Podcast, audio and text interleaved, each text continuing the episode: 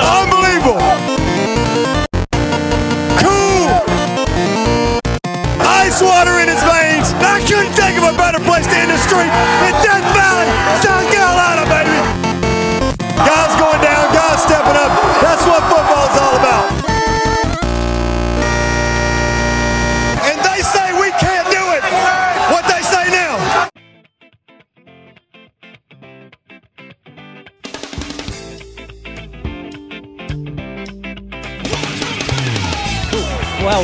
hit the right field. And it is out of here. A grand slam for the freshman. Everybody's been waiting for that one. The freshman of the year, the player of the year in the ACC. The throw is in time. What was that you said about Seth Beer? Again with the runner going. That one's hit high and deep to right. It's way back and out of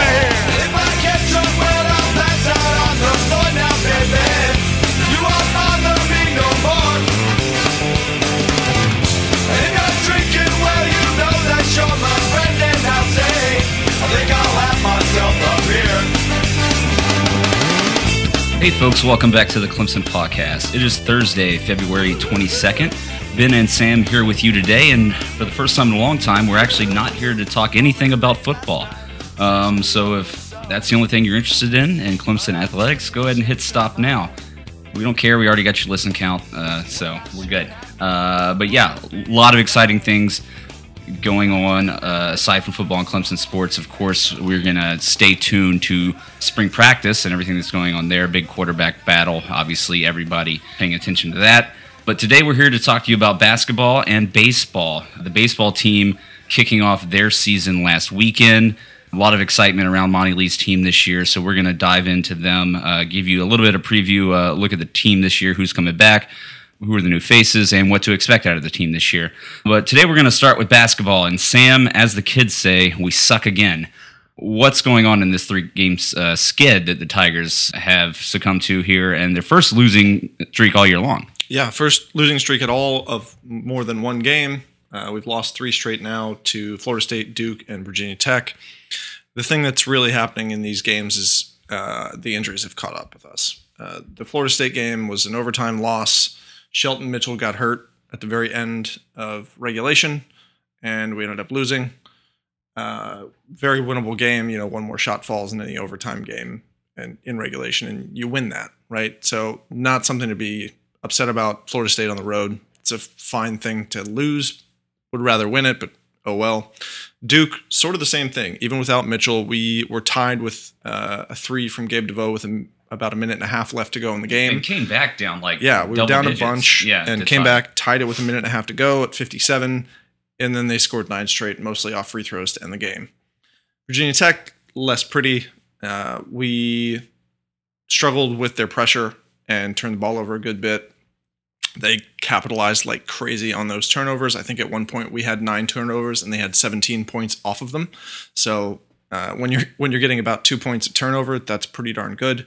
Uh, we also didn't force any. I think at that point we had two for the game uh, to their nine. So it was uh, a less than stellar offensive performance paired with a pretty good defense performance, but without any easy baskets. So we just we struggled to put points on the board, and I think that's going to be a theme going forward if Mitchell is out for any extended period of time. Yeah, and I wouldn't expect. Mean, he's just gone through the concussion uh, protocol, so you know that generally takes about a week. So not surprising that he's missed a couple games here. Um, uh, big picture, I don't think there's any reason for panic right now.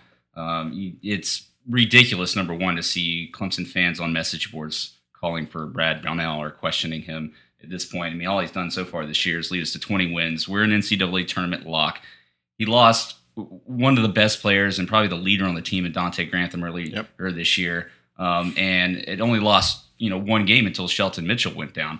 Uh, so yeah, it's no reason to panic. Uh, this team is still talented. Uh, the problem is with Shelton Mitchell going down is that was the guy that was creating shots for other people, for Marquise Reed, for Gabe DeVoe. Um, you know, you know, assisting getting the ball inside to Elijah Thomas. So that there, lies your problem right there. I expect when we get Sh- Shelton Mitchell back that you're going to see this team turn back around. I mean, you take a look. He went down in overtime with the Florida State game. If Marquise Reed drops in a bucket at the end of regulation, we win that game. Yep.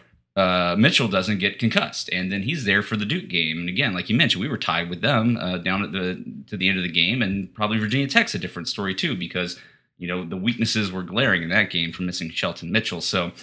Yeah, I think when you take a step back and look, we we spoke about it uh, at, earlier at the beginning of the season that this team was not well built, built to sustain a bunch of injuries. Well, now you got Grantham out, you got Mitchell going down. It's going to be hard for this team to win with all the young talent. Good news is young guys have been uh, getting some good, valuable game experience, as well as the fact Shelton Mitchell's going to be back.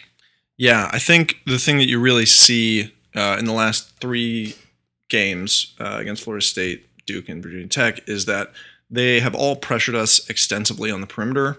And without Mitchell there to control the ball and get it moving and get our offense going, we've really struggled. Uh, and it's looked like Brownell offensive teams of the last few years where we throw it around the outside for 20 seconds and then throw up a force three. Yeah, That's all we've done for the last two and a half games or two two games and change. And Marquise Reed has been out of his mind. Uh, one of those games he hit seven threes uh, or eight. all right, that's and great. But I mean, the, It's not sustainable. this Clemson team the past uh, few years has been one guy and Exactly. everybody else, and that hasn't worked. What has worked and worked really well earlier in the year was the entire team playing together in a co- cohesive offensive unit. Yep. And we're not seeing that right now. They're not getting the ball inside. Um, which is you know not leaving great shots on the perimeter. Gabe DeVoe, it's not that he's just missing wide open shots. He's just not getting the shots. He's forcing shots, and that's why he's missing them. He hasn't all of a sudden forgotten how to shoot. You know, he went those three games in a row with what, what five threes yeah, and then seven, four games in a row with five plus. yeah. So um, this this is an outlier. I think. I think you're going to see this team really turn it around when Mitchell gets back. That being said, there are a lot of weaknesses here that do need to be paid attention to and improved upon. I agree. It's I'm not worried about the team falling to pieces after this. Uh, when you lose one of your best distributors in your power forward, who is the guy who's breaking zones and stuff for you early in the season in, in Donte Grantham, and then you lose your point guard, who is obviously going to be a key ball handler and distributor, we're clearly going to struggle to get the ball where it needs to go. Marquise Reed stepped in and took over point guard duties. He doesn't handle the pressure getting the ball at the court as well. He doesn't start the offense as well. He's a scorer. And it's much easier for him to either take somebody one on one than it is, or shoot a shot that's open after a setup than it is to initiate the offense and set other people up. Now, he averages three or four assists a game. He's not inept at it, you know. He's done an admirable job and kept us close in these games, but he's not a point guard. That's not what Yeah, he wants to do. He's not a pure ball handler. I mean, you can see it in the turnovers. Um, you know, David Skara's out there a lot more, and he's turning Mm-hmm. the ball over as well. I mean, as great as his defense is, he was great against Grayson Allen at Duke. Um, yeah, I think what we're we're seeing overall is just a, a team that has lost a little bit of identity because they've lost a couple of the guys who were part of that identity. Um, but getting Shelton Mitchell back, I think, is going to make all the difference in the world. Um, and hopefully, that's the the next game against um, uh, Georgia Tech. Is that who Yep, we have? Georgia yeah. Tech. Yeah, and I think uh, it'll be a good test the next few games. We've got three games left in the regular season. Georgia Tech on the 24th this Saturday. Uh, Florida State again, but at home this time, and then away at Syracuse to end the season. Georgia Tech and Syracuse are both zone teams. We held held. Uh, we had no problems with Georgia Tech the first time we played And them that was on the road. but it was a close game. It, it ended up being closer than it looked, uh, but we won that game uh, mostly because we struggled to contain Josh Okogie. He went for like 26 that game. Uh, Florida State obviously gave us some trouble. Uh, at home, it should be a little bit better, assuming that Mitchell is back and healthy, which we fully expect him to be back, especially by the Florida State game, probably by the Georgia Tech game this weekend. Uh, and Syracuse, we're still going to struggle. They're one of the best defenses in the country. They zone, which is unusual, and we don't handle particularly well if we're not shooting well. Because as you can see in the last couple games, we don't get the ball inside if there's too much pressure on the perimeter. So it'll be a good test the next three games. Whether we win all those games or lose all the game, those games, like you said, we're a lock for the NCAA tournament. It'll affect our seeding, absolutely. More importantly, uh, at least short term, it'll affect our ACC ranking. Uh, if we were to somehow lose all three of those, we'd probably end up at the nine or 10 seed.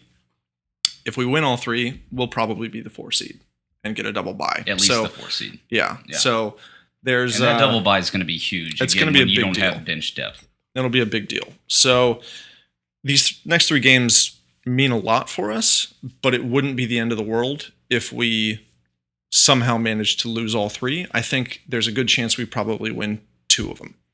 So, you know, if, if I'm looking back at this three-game losing streak and I want to find something encouraging, it's that the team has played. They played some physical basketball. And they played some teams that have played them very physical, and they've stuck in all of those games. You know, Florida State uh, down to the wire. I think that's a digestible loss. That's a very good team on the road. Yep. Um, stuck with them. Marquise Reed had an opportunity to win that game uh, on the last shot of regulation, and if Shelton Mitchell doesn't go down, who knows what how overtime ends up going. And then Duke, uh, obviously a really good basketball team. We tie them uh, in the closing minutes of the game. Um, so that was you know hung in there without Shelton Mitchell in that game, and then Virginia Tech, yeah, it was ugly. Things just but by that point they've had two games, uh, or sorry, they've had one game at least to go back and look on tape to see how we play without Mitchell. Yep. Um, and you know they they attack us in uh, you know in our weak spot, and it was an ugly game. But it's not like we got blown out. It was close. No. And again, Virginia Tech is another tournament team. They win 75% of their games um, at the castle. So not a terrible loss. All digestible losses. But again, there are some weaknesses that, that we do have to take care of here, and Brad Brownell is going to have to address. One of them, and we talked about this before as well, is when this team gets too reliant on the three, if it's not going down, can they win any other way? And Virginia Tech proved that they couldn't. Like they were unable to get the ball inside. They were plagued by some of the things, same things that plagued this team last year. Guys just aren't driving, and you have to drive to open up the perimeter.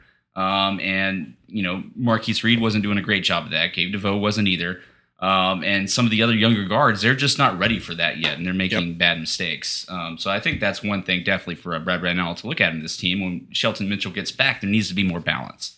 Absolutely. And I think the fact that we kept these close speaks to the theme of this season, which is the defense is back, right?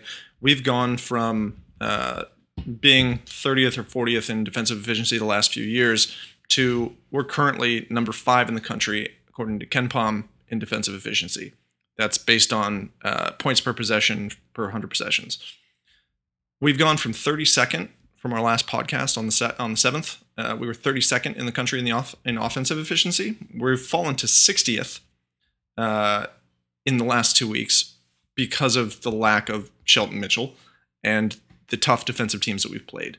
Uh, Virginia Tech, decent defensive team. Duke, not so good, but they, like you said, attacked us where we're weak, and we didn't figure it out. So I, I'm really looking forward to the next three games to see if we can uh, do more than have Marquise Reed shoot 8 for 20 from three to keep a game close, which, well done, Keys. It's a lot of good shooting. But we need somebody but, else to uh, put some some uh, balls in the basket there. We also only had nine assists in that game. right. No ball movement. None. Well, the, the other downside of not getting uh, getting into the paint is you're not getting to the free throw line, which Exactly. Clemson has shot very well from the free throw line this year. Now they didn't so much of Virginia Tech game; they were actually pretty horrible. Yep. Um, but that's another byproduct of not getting into the paint. Um, those are free points. Yep. Yeah, three of 10 from the line in the Virginia Tech game. I mean, number one, o- only having ten attempts is a pitiful number. Only making three of ten is there's no excuse for that. Yeah, and I mean, the guys that split the free throws, Gabe is terrible. a good free throw shooter. It's like generally. 70, 75, 76 percent coming into that game. Yeah, and he goes one for four. Eli, two for four for the game, shoots like 65 or 75%, somewhere in there for the season. Clyde Trapp, over 2. These are guys who don't miss free throws this badly normally, and it just really reared its head in this game altogether. Um, Gabe had his second game in a row against Virginia Tech where he only made one three. He's two for 14 the last two games. So he's in a bit of a slump. We sort of expected that. We talked about the reversion to the mean with his shooting. Um, but we know he's capable of putting up good shots. I think the fact that they've been forced the last couple games and under a lot of pressure probably got in his head, and he's been struggling. But with our distributor Mitchell coming back, I don't think there's anything to worry about across the board. Well, and as bad as Gabe's been, I mean, he stepped up huge and hit a big three against Duke. Absolutely, tied the game with a minute and a half left. The only shot he hit all game. Right, and he had another instance of that earlier this year where he had a pretty sh- uh, poor shooting day, but then came up big Yep. late in the game to hit a big three. And you know, again, we, we make the Steph Curry comparison. When Steph Curry's off, he doesn't quit shooting, um, and eventually, it only takes one shot to go down for these guys to get their rhythm going. And the the, the announcers in the Virginia Tech game were pointing it out. Um, I believe there was a guy from Virginia Tech who was, was struggling as well, and they're like, You know, you just need to see a shot go in the basket, and that's a lot easier done uh, if you can drive the ball to the basket and get an easy layup or something like that. The Virginia Tech guy did. Gabe was still taking shots for outside, and when he made it inside, uh, he wasn't uh, having a lot of success underneath the rim. Yep. Um, and again, you know, he's not getting wide open looks. So I think, you know, confidence is probably a little bit down at this point. He's getting tough shots. But as you mentioned, I expect him to get his rhythm back um, somewhat when Shelton Mitchell uh, comes back. I just he's not he does he hasn't forgotten how to shoot the basketball. Absolutely he's a very not. good shooter. Um, so let's talk a little bit about how these teams have been defending us. You know, we went into the we're not going to really talk about the Pitt game because the Pitt's horrible and we should there's no excuse for not beating them. The the only thing I want to say about the Pitt game is I'm disappointed that Brownell stuck to the eight man rotation that we're used to and didn't get, Get some of the other guys in. younger guys in when we won the game by 24. Um, but otherwise, the, that game, Gabe absolutely went off. He was seven for 11 from three, had 25 points, looked amazing. Eli had another double double. We just crushed them. It was never close. Now, but so going into the Florida State game, that was like kind of a tale of two halves again. We get off to a good start. We have a terrible second half. Um, and that one, we don't match up well against Florida State. You mentioned that beforehand. What did you see out of that game that we weren't matching up well against? Uh, I think it was really exactly what I expected. The second half, especially in that game. First half, we came out and we looked awesome. We shot really well, uh, and we had a lot of ball movement. We weren't turning it over. The second half, you saw their ball pressure start to wear us down. Uh, we Keys had a number of turnovers in that game, five. Uh, Gabe and Shelton each had four. Eli had three. Uh, David Skara had three. We had a ton of turnovers, most of those coming in the second half. 21 as a team. It's our high for the season. Uh, and with a team like Florida State that is long and pressures the ball the entire game, you're going to get some of that. So that was one one thing that that really caught my eye that I was expecting, and Florida State followed through. Unfortunately, the other thing was the second half from Phil Cofer, who is the power forward, smallish power forward, but power forward who can shoot for uh, Florida State. He did not score in the first half and ended the game with 17. And there, that continues another trend. There's always a guy having a career night against Clemson. As good as we've been on defense, why is there always one guy having a career night? Yeah, it's interesting. This year it's been uh, mostly the big guys who can shoot. We've talked about it a couple times. Last year it was a mix um, of of different styles of player, but we seem to always have one weak spot where I don't know if it's preparation from coaching, where we're not necessarily focused on a certain player. Is it a weak link with like one defender? I mean, you talk about being a big. Is, is that This part, year- part of the problem with Grantham going down? this year, uh, I think uh, Donte going down was a big part of it. I mean, we thought with Simms coming in, his athletic ability was going to help him get out to the perimeter uh, more. But I mean, there's again, there's still always one guy going off on us. Yeah, one of the problems that we experience with with Eli and, and big guys so much this year is that we switch on ball screens a lot, and Eli gets isolated against either guards or those stretch fours and fives that can go out and hit shots on the perimeter. So he struggles to keep up with the quicker players and also get a hand up uh, when they're shooting from outside. So it's it's really hurt us a lot this year. And that's on the defensive side of the ball. I mean, the the uh, encouraging things he has been playing very well on offense. I mean, he had the double double against Duke. Um, he's playing solid. I think it's the weaknesses um, of this team at other positions and doing other things. It's really kind of overshadowing how well he actually is playing. Yeah, offensively he's been fantastic. Uh, I think three of the last four games he's had a double double. Against um, Florida State was the only one where he didn't end up getting a double double, and he was like nine points, eight eight rebounds, something like that. He's also been distributing the ball really well on offense. Uh, the few times that we got him the ball in the post against Virginia Tech, he either took it to the hoop and got a good look up, not always a make, but at least decent looks, or uh, there was one play in particular where he set Keese up for a three in the corner that was just masterful. He made a move to the inside. They had him defended. Marquise was open in the corner. He kicked it out, and Keese hit the three. Maybe we let him handle the point with uh, Mitchell out. There was uh, there was one point in the Virginia Tech game where he took the ball from about half court off a long rebound or a loose ball, and ended up making a really nice drop off to I think uh, Donnal or Skara for a score.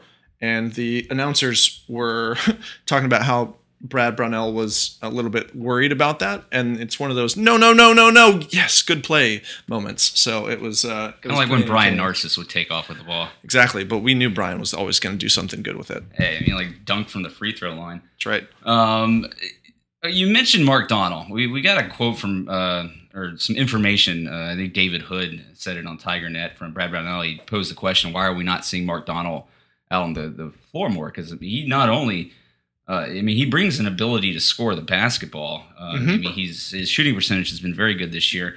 And what Brownell told David Hood is that he doesn't like to have Elijah Thomas and Donnal out on the, the floor at the same time. But is there any reason not to to do that? Whether Donnal spelling Simms or even out there for Skara? No, I think that Eli and Mark would be a good combo. Um, we've got a stretch four in Mark who can go out and hit shots. He can play the high post when we're playing against zones on offense, and he's a pretty decent passer as well. Uh, so we can find Eli on that high low post pass. Um, and then defensively, Eli's the rim protector. Mark's not much swifter, but slightly swifter. Um, and so he can guard the quicker four four position.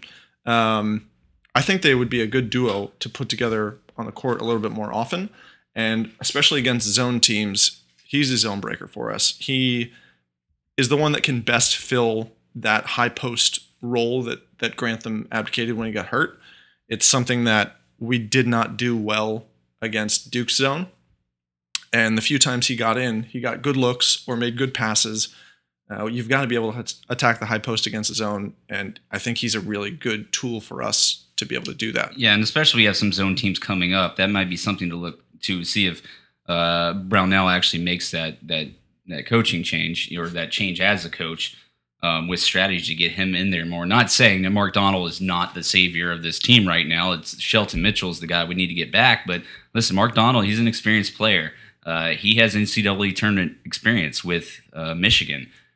So he's a very valuable piece to this team, and I would personally love to see him out on the floor more. And I, I think a lot of people hear a lot of chatter, you see it on the message boards. A lot of people would like to see him out there as well. Um, so again, one, glaring issue in these three losses has been the ball handling, the turning the ball over, and the inability to create shots. We've seen, uh, especially with Grantham going down, you see Simms in there a lot more, but with Mitchell going down, uh, you're seeing uh, Spencer and Trapp out on the floor a lot more. Uh, they've looked like uh, in, young, inexperienced guys. But let's talk about how valuable it is for them to get this experience right now. And have you seen any bright spots out of them? I think the biggest bright spot is that they don't look scared. Right. Scott Spencer against uh, Virginia Tech had a terrible shooting night. He was over 6, over 4 from 3. He airballed one or two. His shot was off, but he kept taking them. And they were the looks that he was supposed to shoot. He knows when he's open, he's supposed to take that shot. We know he's a better shooter than over 6 and over 4 from 3 Right. they'll fall eventually. Um, so I think he played 22 minutes in that game, which was way more than we would have expected. And defensively, he looked fine.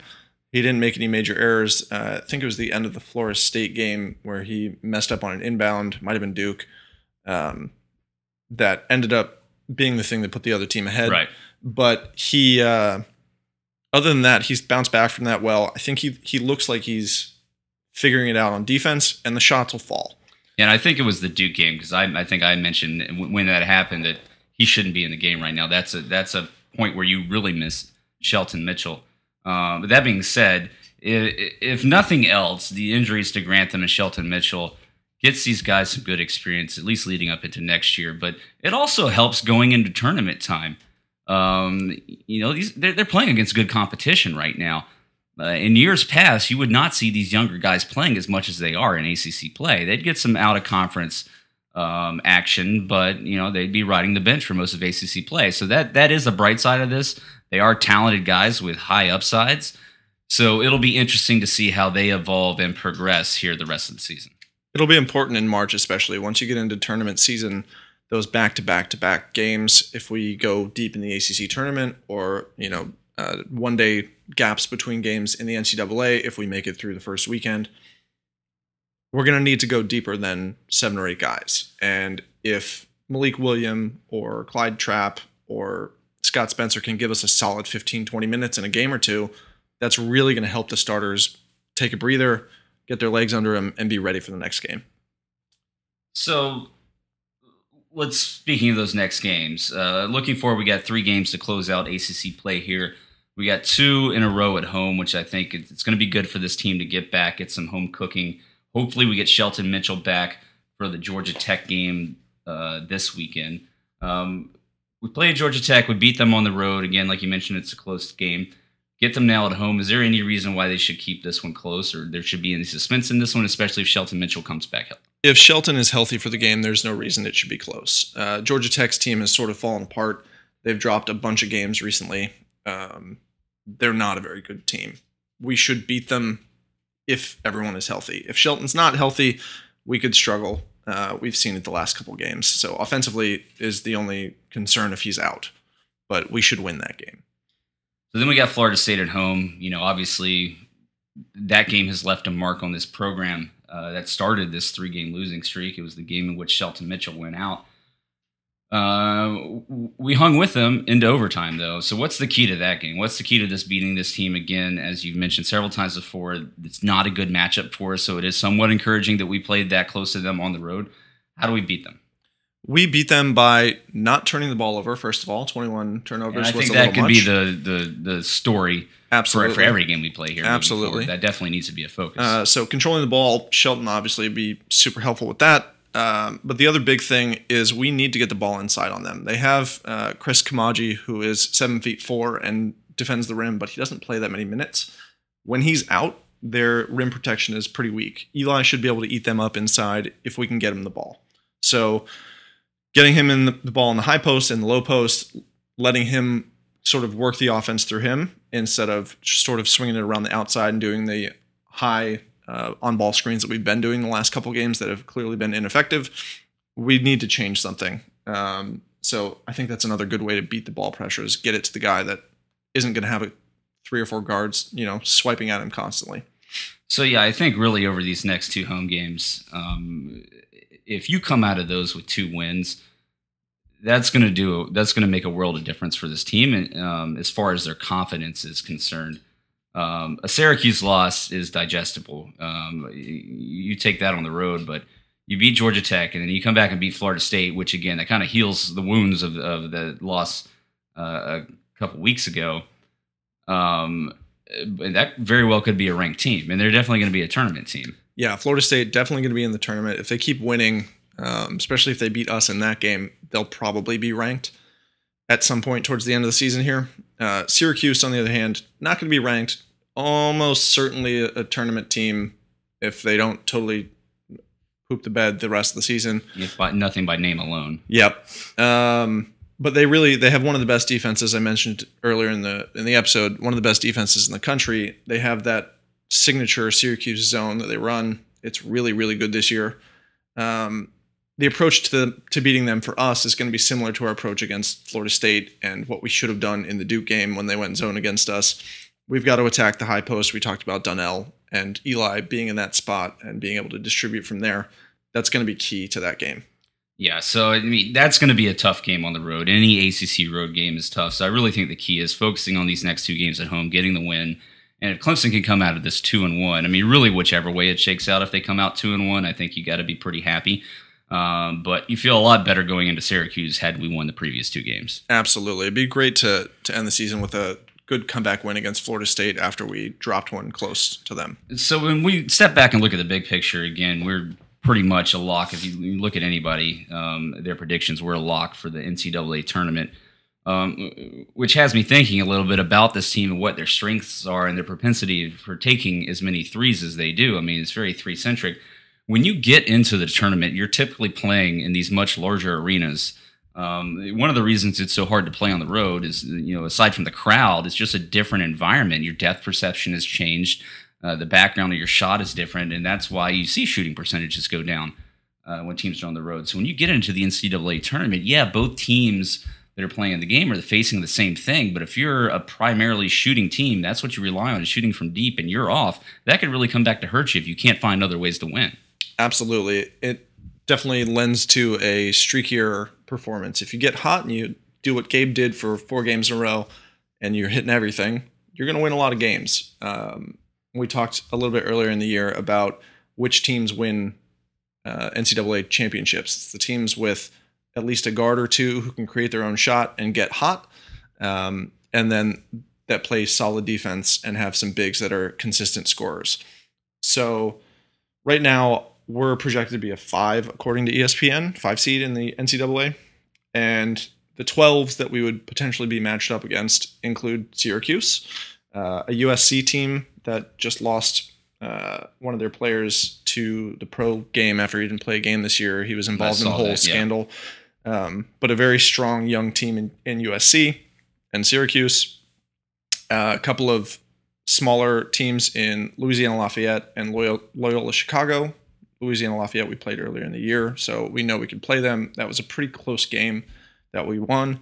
Um, and New Mexico State is the other one that is currently projected as a 12 seed. So it's sort of a, a really broad range. The matchup is going to be pivotal in, in how we handle that game. Yeah, so moral of the story here, obviously you got to get Shelton Mitchell back and be able to distribute the ball and move the ball better around on offense.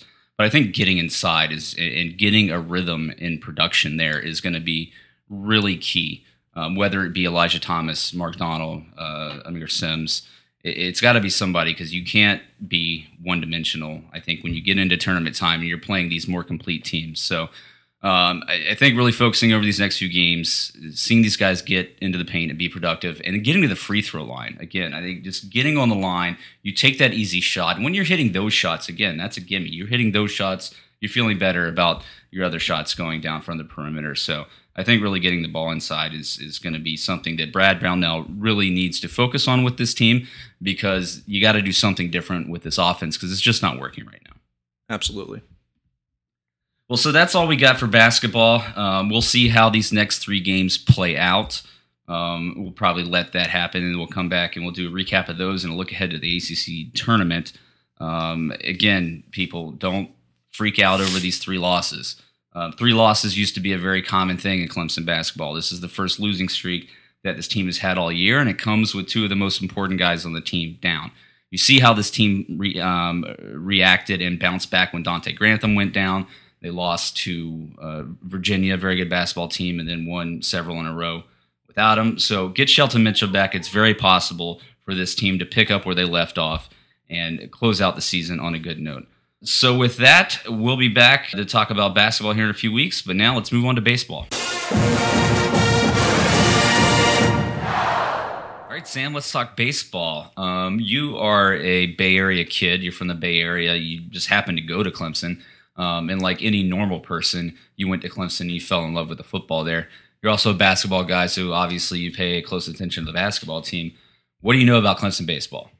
Uh, I told you after our first series, the only things I need to know are that we've got a guy named Beer, go Seth, and that we were 3 0 and three one run wins. Uh, I think that's really what our fan base needs to know so far. But in all seriousness, uh, there's a lot of excitement around this team this year. Monte Lee coming back for what is his third year at the helm of Clemson baseball.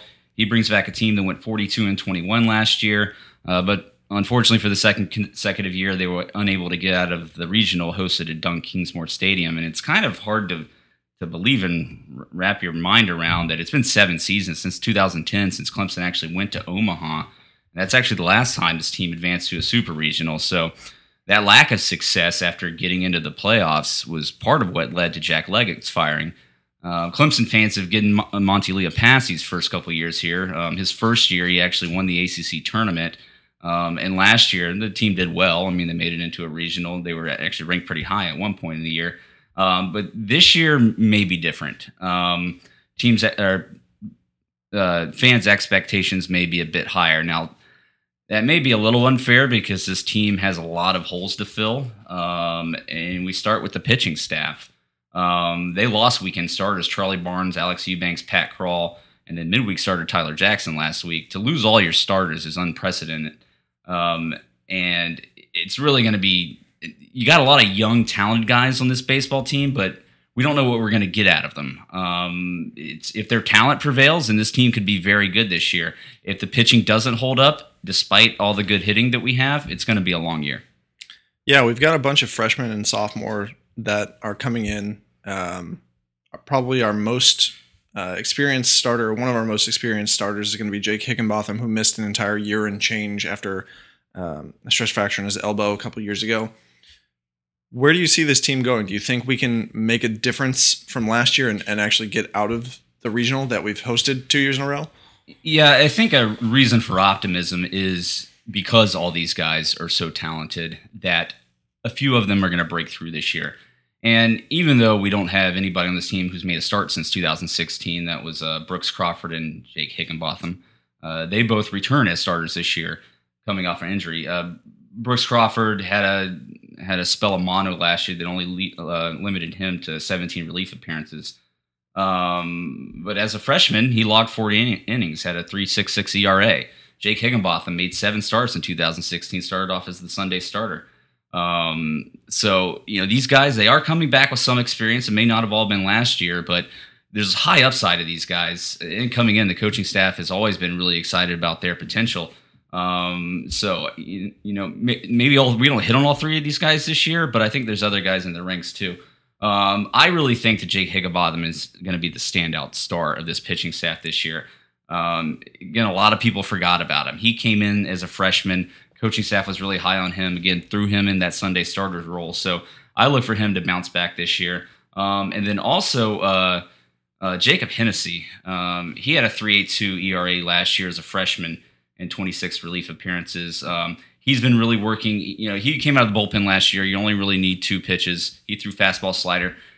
He really worked to develop his changeup this year. He's a lefty, and he really thinks that that's going to be um, helpful for him against righties this year. So if he can really perfect that pitch, I think he's going to be a force to be reckoned with as well. I really like how the the how the pitching lines up. You got Hennessy a lefty, Brooks Crawford a righty, the back to Higginbotham a lefty. So that really switches things up. And again, if you can you have two power lefties, I think that's uh, going to throw some teams off. Um, that's just naturally how it is in baseball.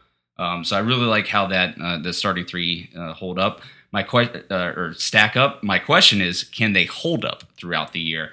Again, guys coming off of injury, um, you know, a couple sophomores and a junior. So we'll see what happens. Um, Yeah. I'm optimistic, but is it reasonable to think that all three are going to find a lot of success this year? Not necessarily. You never know when an injury or just something isn't clicking, working out, or you wear down as the season goes along because you're not used to pitching that much. Yeah, something else that'll be key for their success is something that we've struggled with the last couple years, which is uh, errors in the field.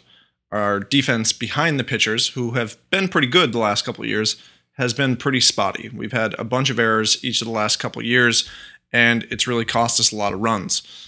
Do you see an improvement in that area coming from our, our position players? Well, it's going to have to. Uh, two years ago, Monte Lee had a terrible fielding team. They were absolutely horrible. They did improve last year, but there were some weaknesses. Um, I think one area you're going to see a lot of improvement this year is up the middle. And Logan Davidson, he's you know came in last year, started as a true freshman at shortstop, which is already like the most error-prone position on the field as it is. Um, so I, we've we've heard that he's really improved a lot on his defense uh, this year. So I think you know up the middle, we're going to be a lot more solid. Seth Beer has been working uh, to really improve his game at first base. Um, at, at how much we're going to see him play there, well, that really depends on whether or not Chris Williams heals up. They prefer to play him there and not behind the plate until his shoulder injury. So you'll see Seth Beer out in right field. Um, but you know, I mentioned last year going into the season, we need to see the defense improve. They did, but we need to see another big step forward uh, this year as well. Um, so kind of that leads me into the weekend starters. Uh, you know, last year you have a guy like Tyler Jackson who came in as a transfer, had a, had a lot of good experience. We're looking to a lot of freshmen this year, and I think it's going to be more uh, starting pitcher weekday starting pitcher by committee this year with Monte Lee. Um, you know, last year they like to leave guys in, go seven innings. They try to get guys into seven innings and turn it over to the bullpen. This year, it's going to be a lot more relying on the bullpen to get them through games. That's kind of how it was two years ago, where Clemson struggled against lesser teams with their weekday starters. This year, maybe looking a little better. I mean, there's a handful of guys, and even guys who were uh, actually candidates um, for the weekend rotation. You got Sam Weatherly, Owen Griffith, Ryan Miller, Spencer Strider, Travis Marr, Matt Clark. Um, we're all vying uh, for that spot. Weatherly actually got the start um, against Furman on earlier in the week. Uh, he's a two-way player. They're really excited about this kid. He was Mr. Michigan in 2017 coming in, so um, he's arguably the most athletic player on the team. You know, he can play first base, outfield. He's a left-handed pitcher, obviously. Um, he needs to add some velocity, uh, velocity to his fastball and improve his mechanics.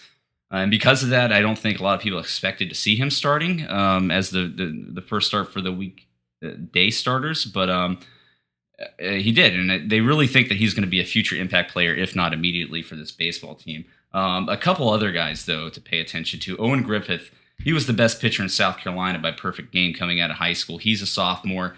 Um, he did see limited playing time last year, but did get in four and a third shutout innings in the regional um, in 2017. Um, he's a guy that's not only a candidate for being a starter, he could move into the closer role if Riley Gilliam uh, moves to a starting role. He's currently the, the the closer, so be on the lookout for that. Um, and then Spencer Strider, the number 28 freshman, uh, coming in by perfect game this year. He's got a mid 90s fastball and a mesmerizing changeup. I think he, this kid's really going to be an ace for this team at some point, and he really may be one of those guys that comes on this year. You're hearing a lot of chatter about him, um, so we'll see how he pulls that together. You know, with this pitching staff, Monte Lee doesn't throw out. Their philosophy is not to throw out guys who just have overwhelming stuff. They throw out guys who are going to throw strikes. So going back to your point about the defense, that's where it becomes really important because there's going to be balls put into play. Yep. Um, so we'll see. I think from the starters, there's a lot of un- unknowns, but I think it's going to be really exciting to see how it unfolds. And I'm especially excited to see who of these freshmen that this team's going to be relying on, which ones kind of break through this year. Yeah, that midweek rotation will be interesting as we sort of try and figure out who our fourth starter, fourth and fifth starters will be. Um, Because you got to think, like last year, we were lucky uh, where all three weekend starters were pretty solid all year long. Yep. But you never know when one of them is going to go down. Like Higginbotham, when he started the first seven, uh, when he started seven games in uh, as a Sunday starter uh, two years ago, you know they had to re- end up having to replace him because he just wasn't getting the job done. So that may happen. Yep. Uh, we need to have a lot of guys ready. And I mentioned Riley Gilliam. Uh, he's the closer. Um, he was a starter in 2016, moved to the bullpen last year. He had a 2.57 ERA.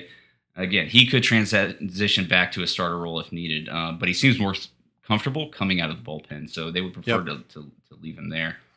Um, a couple other guys in the bullpen to take notice of that they're likely going to be their role all year. Alex Schnell, he's a senior, a guy that's been around for a while. He had a 2.51 ERA in 2017. He's going to be probably the setup man. And then Ryan Miller, I think you're going to slowly see him coming out of the bullpen this year. Yep, another senior there. So our our back end of the rotation or uh, of our bullpen, the guys that are closing games out In the most us, stressful in situations. the most stressful situations are our most experienced pitchers, which is good. Um, hopefully, Gilliam, whether he starts or ends up closing for us, is going to be uh, a game changer Well, it's us. a good fallback option to have him as a starter if needed, especially uh, with you if you have Owen Griffith, who possibly you know the sophomore could step in there and assume the closer's role. So, I mean, listen, this this pitching staff has a lot to live up to.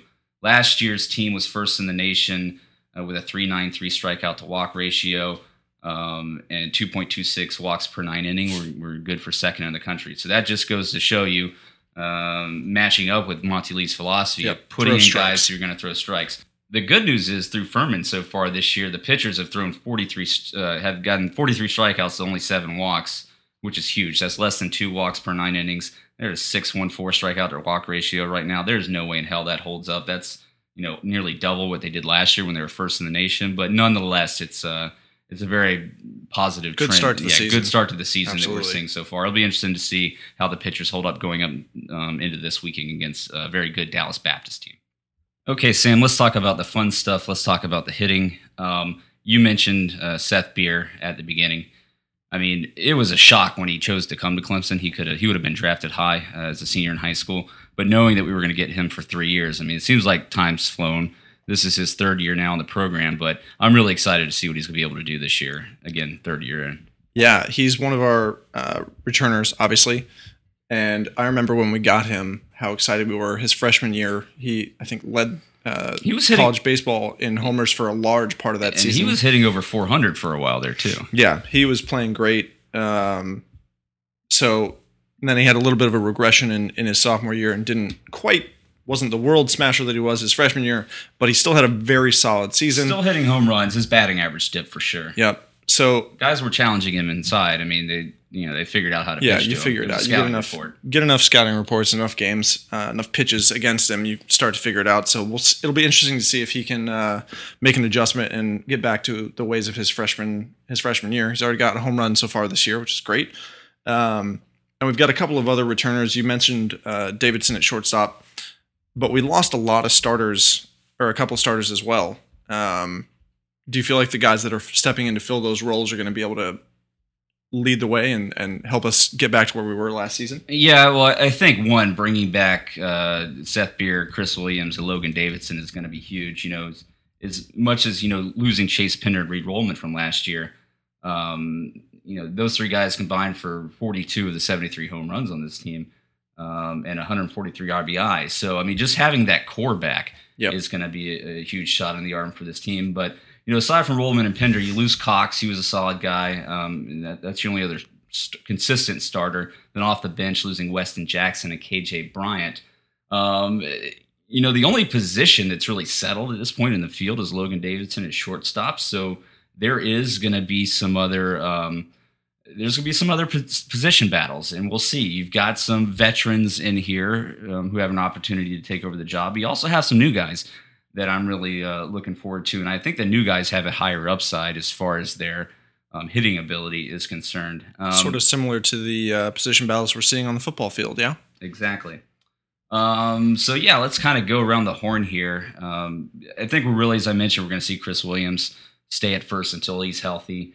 Uh, as I mentioned, Seth Beers improved his defense tremendously that position in the fall, so you'll see him sometime there. But then Patrick Cromwell is going to be another guy that you're going to see them really want to get him on the field and into the lineup there. He's been tearing the cover off the ball this year. Um, I think he's batting about 500 last right now. I have to check on that. Um, moving over to second base, Jordan Greene. He's a familiar face uh, for Tiger fans. He was a starter for most of last year.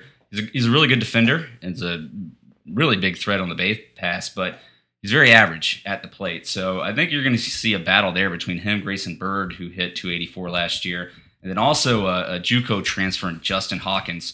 Uh, coaches are really excited about this guy. He probably has the most pure power on the team. Uh, he hit some balls out of the ballpark in batting practice. Monte Lee said he's never seen that before.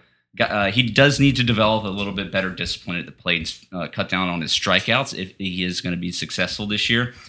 But look for Justin Hawkins to maybe not make an impact early on, but the more he gets some at bats as the season goes along, um, he could be a factor for the team this year, if Yep. not moving into next year.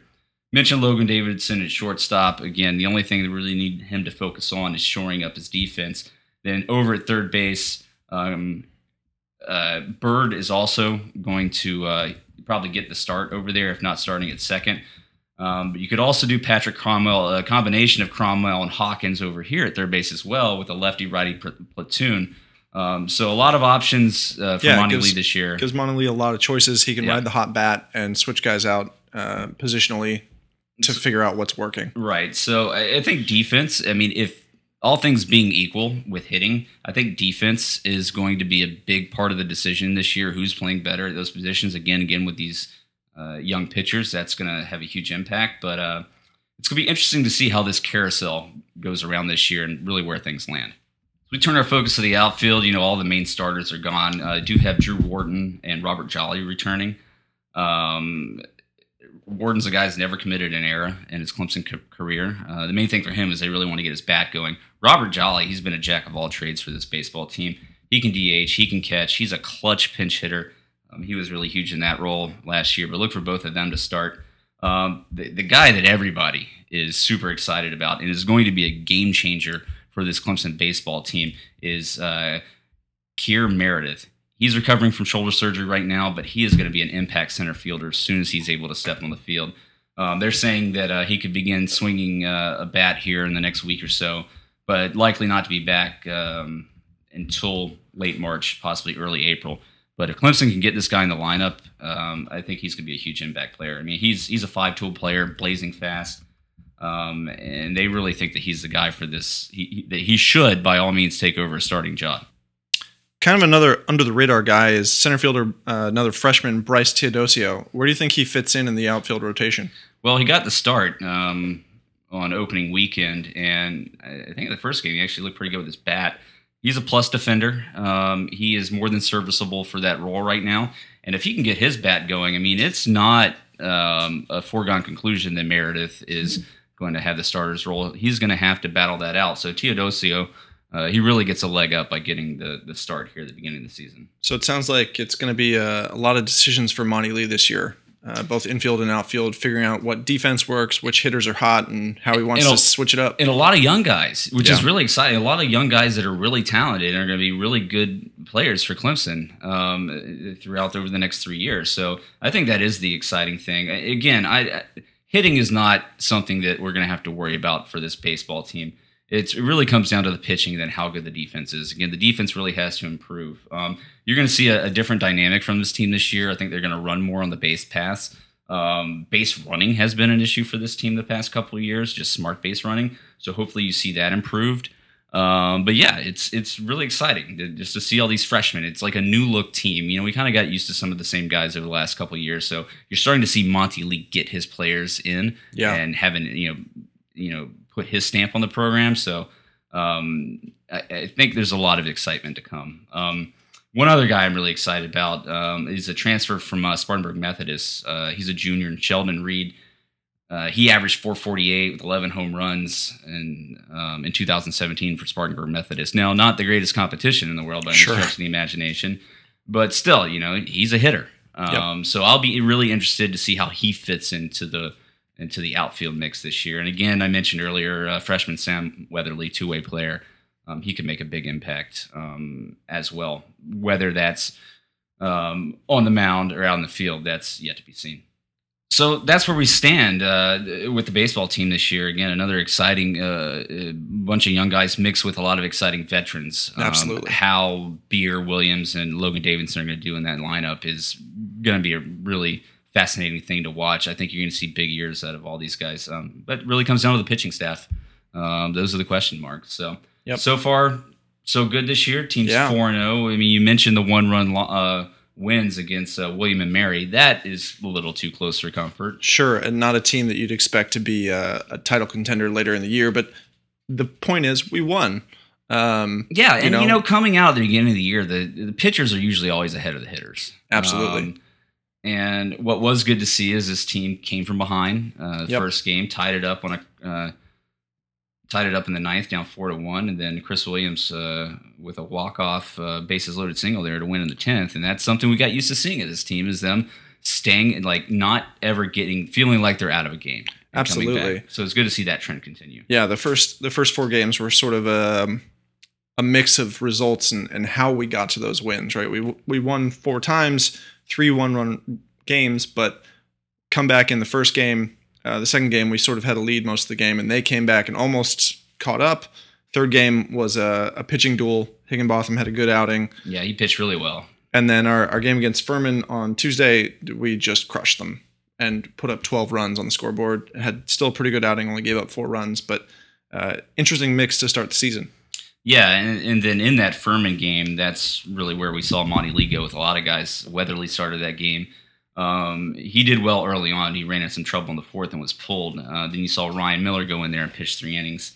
Um, he gave up no hits or runs in, in his appearance, so that was really um, uh, exciting to see. So yeah, pitched five guys through five guys in that game, and again, look to these weekday games to really see how these where that other starter's role starts to evolve, or where we could find another weekend starter Yep. if if it comes down to need to replace one of the guys that are in there right now. Yep. and We've got uh, a series coming up this weekend against a pretty good Dallas Baptist team, right? Yeah, who would have thought? I mean, I didn't.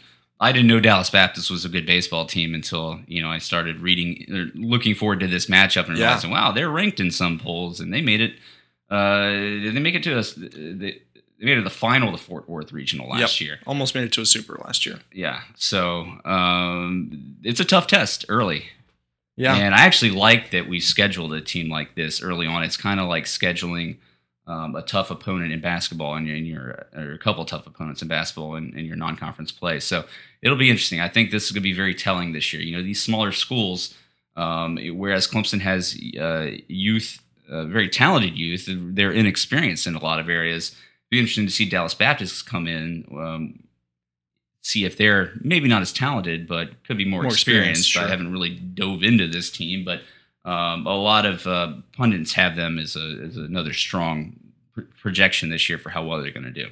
Sure. Could set us up for a, a good start to the season if we get out of that series with uh, with a win. Let's hope so. I mean, you you definitely at least want to go two and one. I think if you go two and one, there's no reason to be disappointed in this baseball team. If they go one and two or you know zero and three, then you don't panic yet. But there's some It's questions. There's Yeah. some questions that need to be answered for sure. Um, but the rest of the schedule really sets up nicely for this baseball team this year. There's no back-to-back road series all year. Of course, you got your typical uh, South Carolina and Georgia games: three against South Carolina, two against Georgia. Got home and home with them.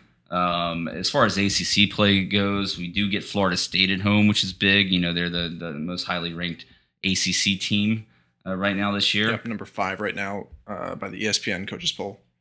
Uh, where we're really going to run into trouble is we got Louisville and UVA on the road, two really good baseball teams. Those are our two toughest series. I think UVA is um, the, there's a UVA Florida State back to back series. That's going to be kind That'll of our tough. toughest stretch. Yep. Uh, more towards the end of the year. The good thing is we have no weekday game in between those two, so it'll give the guys a chance uh, uh, chance to rest. And another positive is again we don't have North Carolina on the schedule this year, so this schedule sets up really nicely for another 40 plus win season for this baseball team. Uh, the the pitching is going to be the key factor. I think we're going to see very early on in the season how that evolves, and we're going to get a good take on how well they're going to do this year. Even if they struggle a little bit, I, I think this offense is going to be good enough for certain to get this baseball carry team us through some of it. carry, carry us through some of it, and also the schedule sets up nicely. But to definitely get into a regional, there's no reason for this team to miss a regional this year. Uh, the question is, do we host? And the question is, can we? If find- we do, do we do what we did the last two years? yeah, can can we advance it. past to get into Yeah. a super regional? Because I think we're at the, the point now. We're like, all right, Monte, the excitement of, uh, of your arrivals kind of died down. Now let's get to it. Let's you know, let's bring Clemson baseball back to where we all feel it should be. So Ben, with given the the schedule setup and how we have a pretty good setup and we've gotten off to a good start, uh, do you think we beat last year's win total at 42? Well, I was less optimistic um, uh, going into the season, knowing that we lost so much from our pitching staff, and there was a lot of holes to fill, namely all the starters. Um, but as I started reading in more about this team, hearing about what the coaches were saying about fall practice and also into spring practice, that the pitchers were actually dominating the hitting. Yep. Um, I've become a lot more positive. I think if it was coming down to you know we hoping that one or two guys bust out, I think the possibility that um, that the possibility is there because there's a larger pool of guys to choose from, talented guys that are going to be competing. I think there is that possibility that we could have two, maybe even three guys uh, bust out and really have a huge impact on this team. And it's because of that. Um, and combined with the hitting, I'm going over uh, 42 Over. wins this year. Yeah. You heard it here first, folks. Ben's shit has hit the wall. We'll see if it sticks. I've got a good clip uh, to play for you guys about me predicting Christian Wilkins coming back, uh, aside from the one that we played last time. But uh, yeah, no, I, I, I think that that's an honest prediction for me. Again, I think the offense is going to be really good. I think our defense is going to be improved. Combine that with more speed on the base pass and some really talented pitchers. Again, um, between the three guys we have starting, Hennessy, Crawford, and Higginbotham, they could all be great this year. Absolutely. Um, the question is, can these guys coming off injury, guys in their experience, and also the freshmen coming in, can they hold up over the long grind of a season? Because they're going to be throwing a lot more innings than they're used to in the past, uh, whether it be limited from injury or just the high school schedule is not as long. So that's all we got for today, folks. Um, we'll be back here in a few weeks to namely focus on uh, the end of the basketball regular season and then looking ahead to the ACC tournament and then um, the NCAA tournament after that. We'll keep up with baseball as the season goes along, um, but right now our focus is still mainly going to be basketball um, because we know that's the thing that's on the Clemson fans' minds right now. Um, as always, thank everybody for listening. Thanks for the, the love that you show us on social media, the reviews on iTunes. We appreciate all those things. Um, and we just really appreciate you taking the time uh, to listen to us, especially in the off season. You know, we've seen the listen count uh, be pretty steady, and that's really encouraging. We appreciate that from everybody. Uh, so until we're back again, as always, go Tigers.